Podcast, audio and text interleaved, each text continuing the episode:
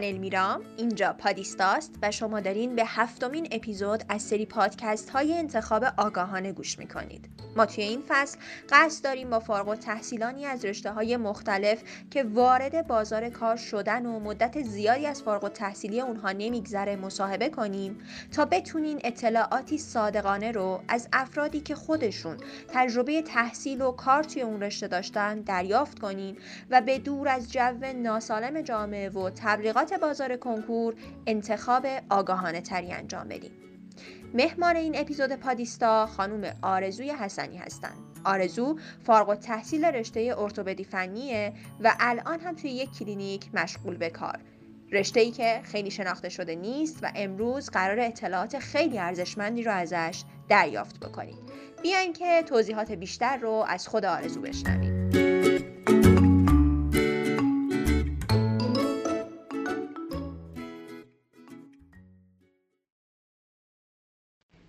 سلام آرزو جان. امیدوارم که حالت خوب باشه. اول از همه ازت می‌خوام یه معرفی از خودت برای بچه ها داشته باشی و در واقع مسیری که از بعد کنکور تا به اینجا طی کردی و جویی که امروزه داری روزاتو میگذرونی. سلام روزتون بخیر باشه. من آرزو حسنی هستم دانشجوی کارشناسی ارشد دانشگاه علوم توانبخشی و سلامت اجتماعی. من بعد کنکور حالا دوره کارشناسی که شروع شد کنار در واقع درس خوندن حالا کار جانبی مثل برگزاری مسابقات دانشجویی یا اینجور کارا هم انجام می‌دادیم. و حدودا از ترم سه من کار part time رو توی کلینیکا شروع کردم. سال آخر کارشناسی کارورزیم بود و آماده شدن برای کنکور ارشد. سال بعدش کنکور ارشد دارم دادم و حالا بعد از اینکه دانشگاه سبکتر شد حدود سه ساله که به صورت full time به عنوان درمانگر و سرپرست R&D چند تا از کلینیک های ارتوپد فنی تهران مشغول به کارم. مرسی از توضیحاتت. می‌خوام یکم برگردیم به عقبتر. زمان دبیرستانت. موقعی که بچه هایی که در واقع الان دارن این پادکست رو میشنون توی اون بره قرار دارن. می‌خوام اینو ازت بپرسم توی دوران دبیرستان وضعیت تحصیلی نسبتا چطور بود؟ یعنی اینجوری بود که همیشه شاگرد اول باشی و جز دانش آموزای تاپ باشی یا زمانهایی هم بود که پس رفت بکنی؟ و کلا موقعی که وارد رشته تجربی شدی اون دورنمایی که از رشته تجربی داشتی اون علاقه ای که به خاطرش وارد رشته تجربی شدی چیزی بود که الان داری تجربهش می‌کنی؟ یا اینکه نه یه هدف دیگه یه چشم انداز دیگه ای داشتی و به یه جای دیگه ای اصلا ختم شد؟ من از اول دبیرستان وارد مدارس سمپات شدم به طبع حالا جوم اینجور مدارس بچه درس خون بودم. تایم زیادی از طول روز اینجور دانش آموزا حالا فقط به درس خوندن میگذره. و کلا هم حالا به خاطر علاقه کمتر به مباحث ریاضی و تنوع درسی که در واقع رشته تجربی داشتش من کشته شدم به سمت رشته تجربی. کلا هم توی مدارس ما انتخاب یا تجربی بود یا ریاضی. دیگه انسانی و اینا اصلا نداشتیم توی رشته. و خب توی مدارس سمپاد کلا جو اینجوریه که همه باید یا دکتر بشن یا دندونپزشک یا داروساز و واقعا این دیدگاه القا میشه. یعنی شما انتظاری که از خودت داری اینه که یکی از این ستا رشته قبول بشی. بنابراین خیلی راستش حق انتخابی واسه بچه ها به نظرم نمیمونه که بخوان به رشته دیگه فکر کنن زیاد. درسته کاملا. یعنی این جو دکتر شدنه جدای از اینی که حالا جو قالب جامعه هست توی مدارس برتر خیلی هم قالب تره و خیلی هم بیشتر وجود داره و خب به طب اون انتظارات خود فرد از خودش و خانواده به این سمت کشیده میشه. بنابراین احتمالا موقع انتخاب رشتن با یه همچین تفکر و یه همچین جوی مواجه بودی. ولی چجوری تونستی این تمرکز روی ستارشته رو باهاش کنار بیای؟ چه توی خودت چه توی خانواده؟ و انتخاب رشته ای بکنی که برخلاف در واقع اون موج ایجاد شده توی جامعه بوده. من راستش حالا فشار زیادی خوشبختانه از طرف خانواده روم نبودش که حالا حتما باید خان دکتر بشی یا این مدلی. ولی خب طبع حالا اون جوی که مدرسه داشت هدف خودم هم رسیدن به یکی از این ستا رشته بود و خب وقتی خانواده می‌دیدن که من چه این هدفی رو می‌خوام تشویقم کردن که توی این جهت پیش برم دیگه. ولی وقتی که حالا رتبه ها اومد و من دیدم که نمی‌تونم یکی از این ستا رشته برتر تجربه رو قبول بشم خب واقعا اصلا اون روزای اول روحیه خوبی نداشتم به شدت ناامید و افسرده بودم.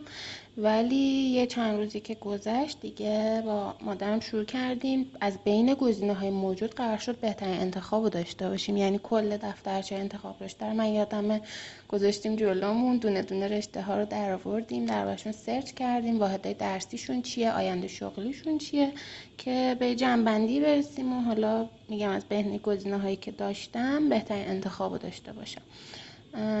به نظرم لازمه که حالا طبیعیه که بعد از اینکه حالا رتبه میادش که دلخواهمون نیستش یه چند روزی آدم نیاز داره تا بتونه دوباره ذهن خودش رو جمع کنه. ولی باید انتخاب کرد دیگه. از بین شرایط موجود باید بهترین راه به نظرم انتخاب کرد توی روزای قبل از انتخاب رشته. یکم در مورد این رشته می‌خوام صحبت بکنیم. یه رشته که خیلی شناخته شده نیست حتی برای خود منم جدید بود وقتی که به هم معرفی شد.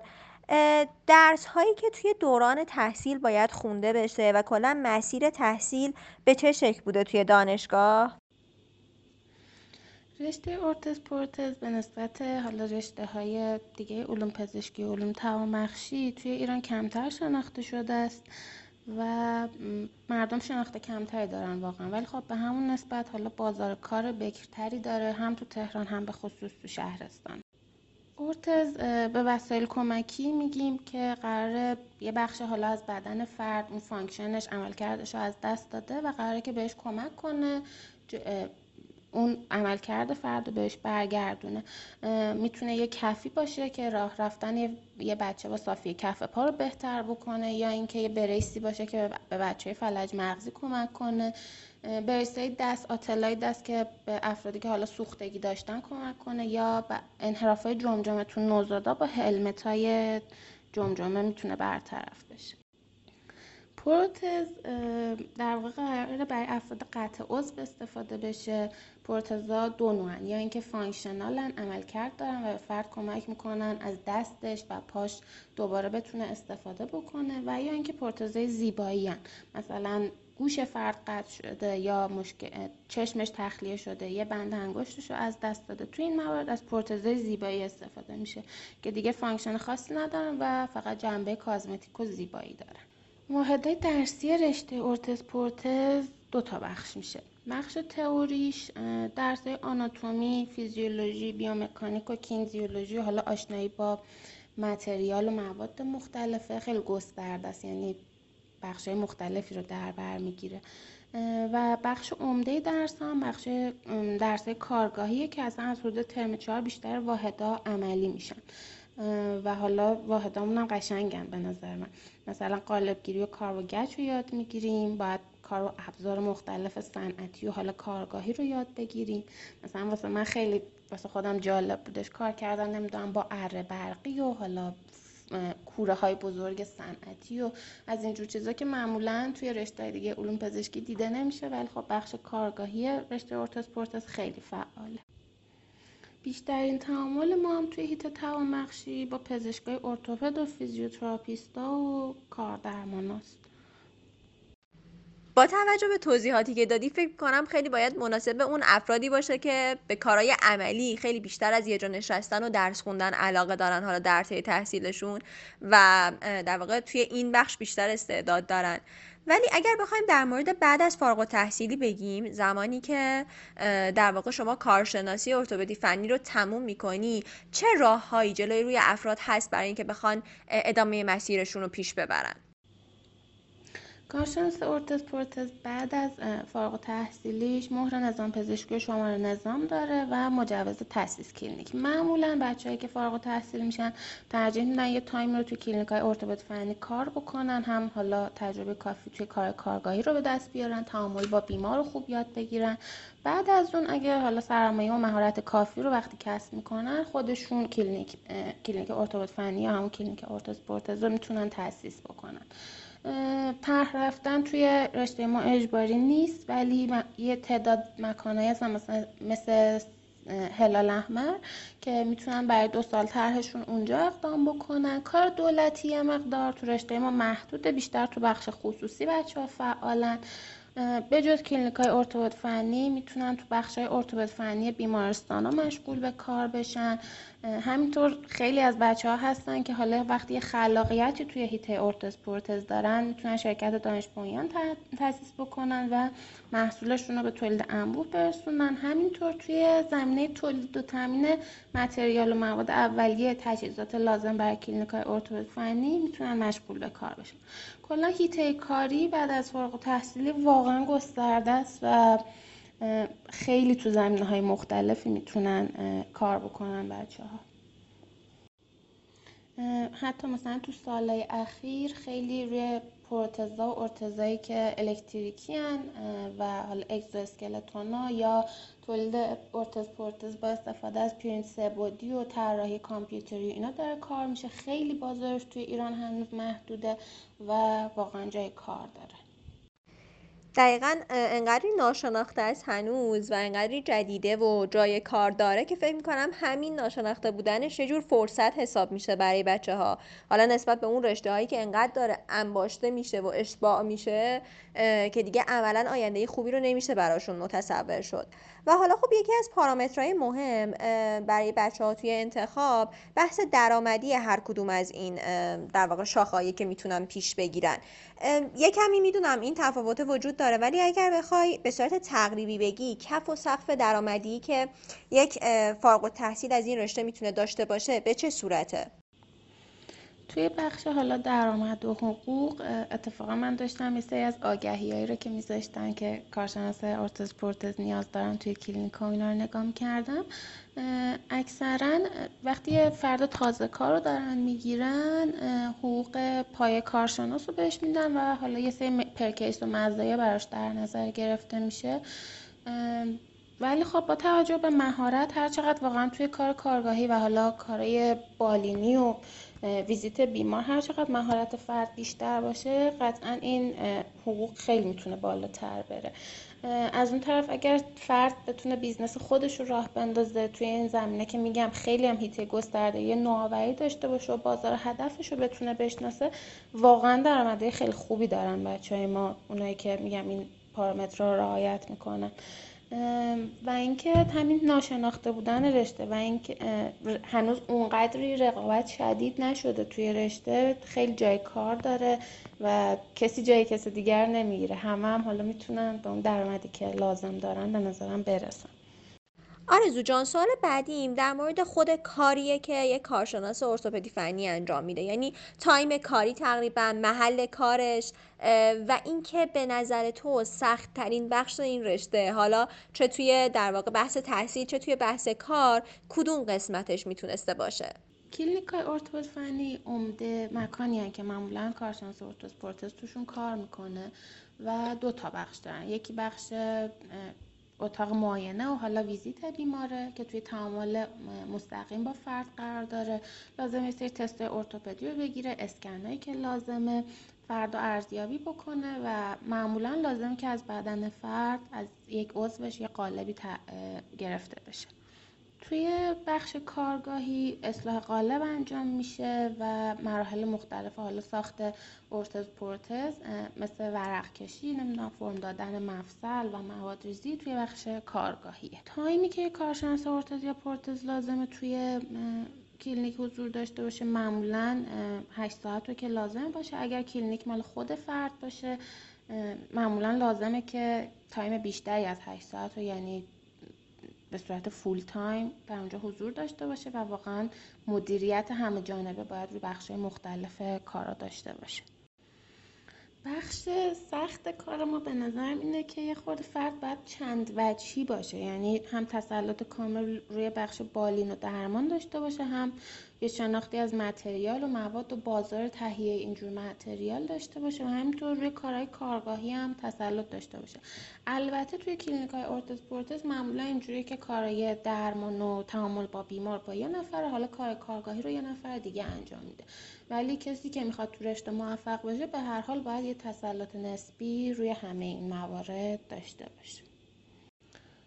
به نظرم در واقع توی حالا یه چالشی که من توی زمان انتخاب رشته داشتم این بود که انقدر ذهنم بسته بودش و اصلا با رشته های تجربی آشنایی کافی نداشتم.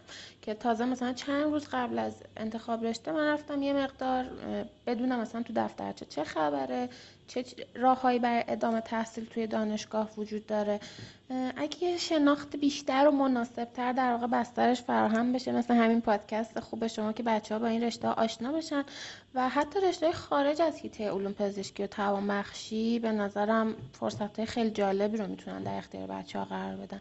و اینکه تازه بعد کنکور بچه ها اصلا ناامید نباشن شروع زندگی تازه بعد از کنکور کلی فرصت های مختلف علاوه بر دانشگاه پیش روشون خواهد بود.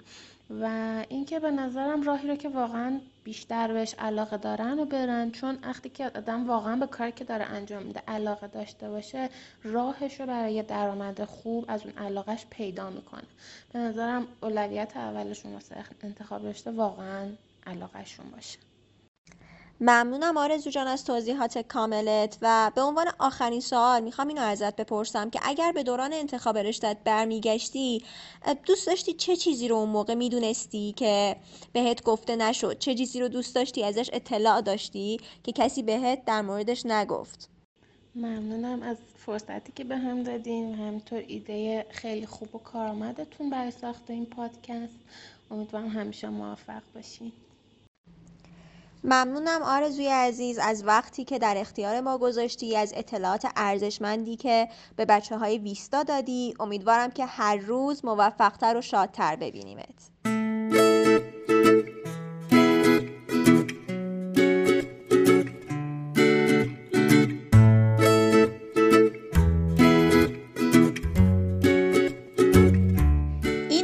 اپیزود در تاریخ 26 تیر ماه سال 1400 ضبط شده. امیدوارم بعد از شنیدنش بتونیم با چشمانی بازتر به انتخاب رشتهتون نگاه کنید. ازتون درخواست می‌کنم اگر کسی رو می‌شناسین که در آستانه انتخاب رشته است این پادکست ها رو باهاشون به اشتراک بذارین تا شاید حتی یک نفر برای زندگیش آگاهانه تر تصمیم بگیره. اطلاعات تکمیلی رشته ارتوپدی فنی توی پستی در پیج اینستاگرام ما بارگذاری میشه. شما می‌تونین ویستا رو با آیدی VIS t a t e a m نقطه c o یا vistateam.co تو اینستاگرام پیدا کنید. امیدوارم انتخابی آگاهانه داشته باشید و هر روز از خودتون و زندگیتون راضی تر باشین. تا پادیستای بعدی مراقب خودتون باشید